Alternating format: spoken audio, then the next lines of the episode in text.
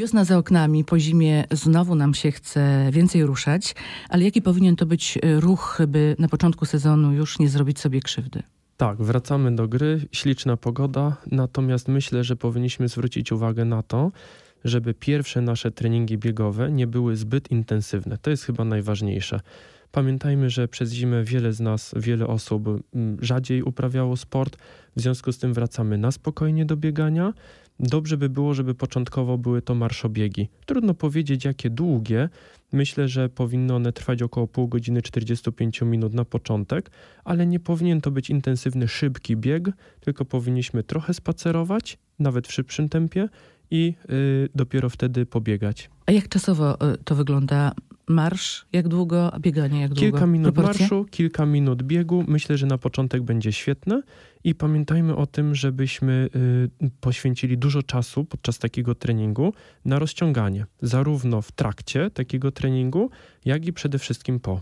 I rozgrzewka też jest ważna, tak? Rozgrzewka, jeżeli mówimy o samych marszobiegach, może nie jest taka super istotna, ponieważ nie będziemy jej zaczynać bardzo intensywnie i można uznać, że to jest w ogóle forma również rozgrzewki. W związku z tym jakaś specjalistyczna rozgrzewka nie będzie konieczna, zwłaszcza jeżeli w trakcie będziemy mm, się również rozciągać. Bieganie stało się bardzo popularne. Widzimy o poranku, wieczorem, w ciągu dnia również. Pomimo smogu y, ludzie biegają. Czy każdy może biegać?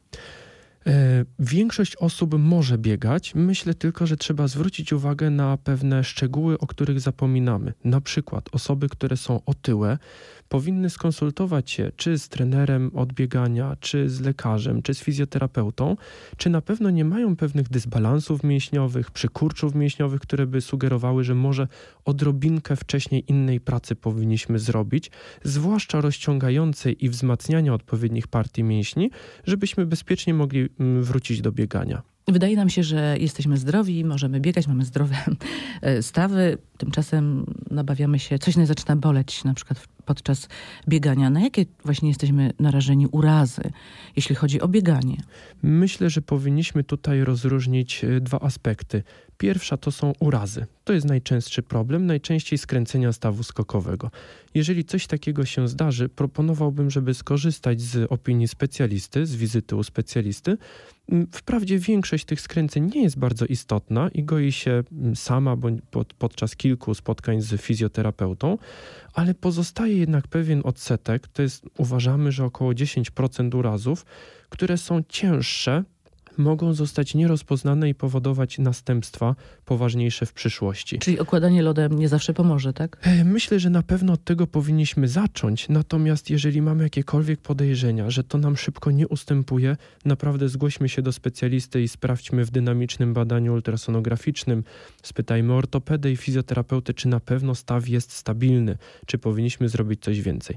Natomiast drugi aspekt, bardzo moim zdaniem ważny, to są zmiany przeciążeniowe, czyli mikroprzeciążenia, do których my doprowadzamy podczas monotonnie uprawianych tych samych aktywności, na przykład biegania, które generalnie jest świetne i zachęcam jak najbardziej, ale jeżeli mamy właśnie jakieś dysbalanse mięśniowe, Co znaczy dysbalans mięśniowy? to znaczy mm, pewne przykurcze jednych mięśni względem osłabionych innych mięśni w obrębie czy to bioder, czy mm, kolana, czy uda, czy łydki, to wówczas dochodzi do nieuchronnie do pewnych przeciążeń. Ale my się na tym nie znamy. Nie wiem, czy ja mam dysbalans, czy nie mam. No właśnie, tego nie wiemy, dlatego chcielibyśmy, żebyśmy zaczynali aktywność spokojnie i obserwowali, czy jakieś dolegliwości bólowe nam się pojawiają, czy nie.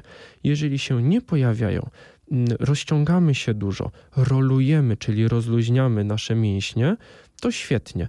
Natomiast jeżeli poczujemy jakiekolwiek bóle, najczęściej Ale rzeczywiście... jakiego typu to y, mogą być bóle, no które są właśnie. niebezpieczne? Tak, najczęściej to są bóle w obrębie stawu kolanowego, rzadziej w obrębie stawu biodrowego, czasami jeszcze wokół achillesa czy kostek, ale głównie kolano. Zresztą jest takie pojęcie jak kolano biegacza. Jeżeli poczujemy początkowo niewielkie dolegliwości, które No to jest pojawiają kłucie, się. to jest y, tępy ból. To jest na ogół tępy ból, który pojawia się w trakcie biegu i na, najczęściej nasila się w trakcie trwania biegu. Na ogół to jest tak, że ten ból pojawia się i w trakcie dalszego uprawiania biegania po kilku dniach, kilkunastu dniach on nie ustępuje nawet mimo przerwy, tylko nam się nasila. Wówczas myślę, że koniecznie powinniśmy skorzystać z opinii specjalisty, żeby nie okazało się, że właśnie dochodzi do tych mikroprzeciążeń, czyli jakby zużycia czy przeciążenia najczęściej przyczepów ścięgien do kości. Czyli taka osoba, która ma taka, takie dolegliwości, to już nie powinna biegać?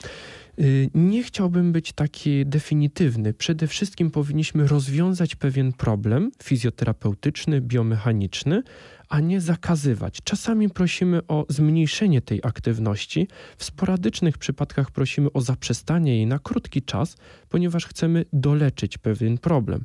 Rzadko wiąże się to z definitywnym zakazem. Y, ważne jest też podłoże, po którym biegamy, no i buty.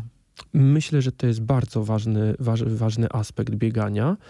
E, Czyli buty po asfalcie, po, to gorsze chyba bieganie jest, tak? Czy Twardy- buty nam pomogą? twarde nawierzchnie, rzeczywiście typu asfalt, generują wcześniej te zmiany mikroprzeciążeniowe, o których rozmawialiśmy, czyli w obrębie kolana, w obrębie ścięgna Achillesa głównie. Nie powinniśmy biegać po asfalcie, chociaż mam świadomość, że łatwo mi się tutaj mówi. Taka, myślę, że optymalna nawierzchnia to byłby dobry tartan bądź na przykład równa trawa. Prawda? Natomiast y, jeżeli mówimy o obuwiach, w dzisiejszych czasach łatwiej już kupić rzeczywiście dobre buty do biegania. Niestety one trochę kosztują, ale to jest wydatek, na który ja wydałbym swoje pieniądze.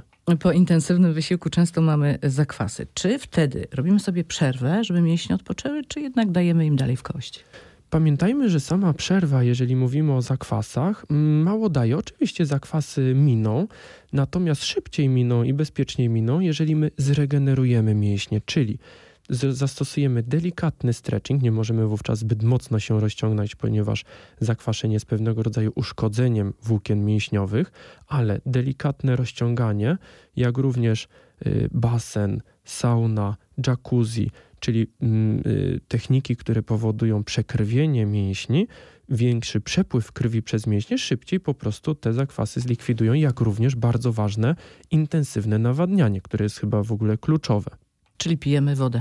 Pijemy wodę i zmniejszamy na chwilę y, obciążenia treningowe. Jednak zakwasy A, są czyli- formą Czyli robimy przeciążenia. tę przerwę, nie wiem, dzień, dwa, czy nie robimy? E, Jeżeli to są nieduże zakwasy, ta przerwa nie jest konieczna. Natomiast jeżeli są bardzo silne, ponieważ Także no, nie można wsiąść do samochodu na przykład. Na przykład.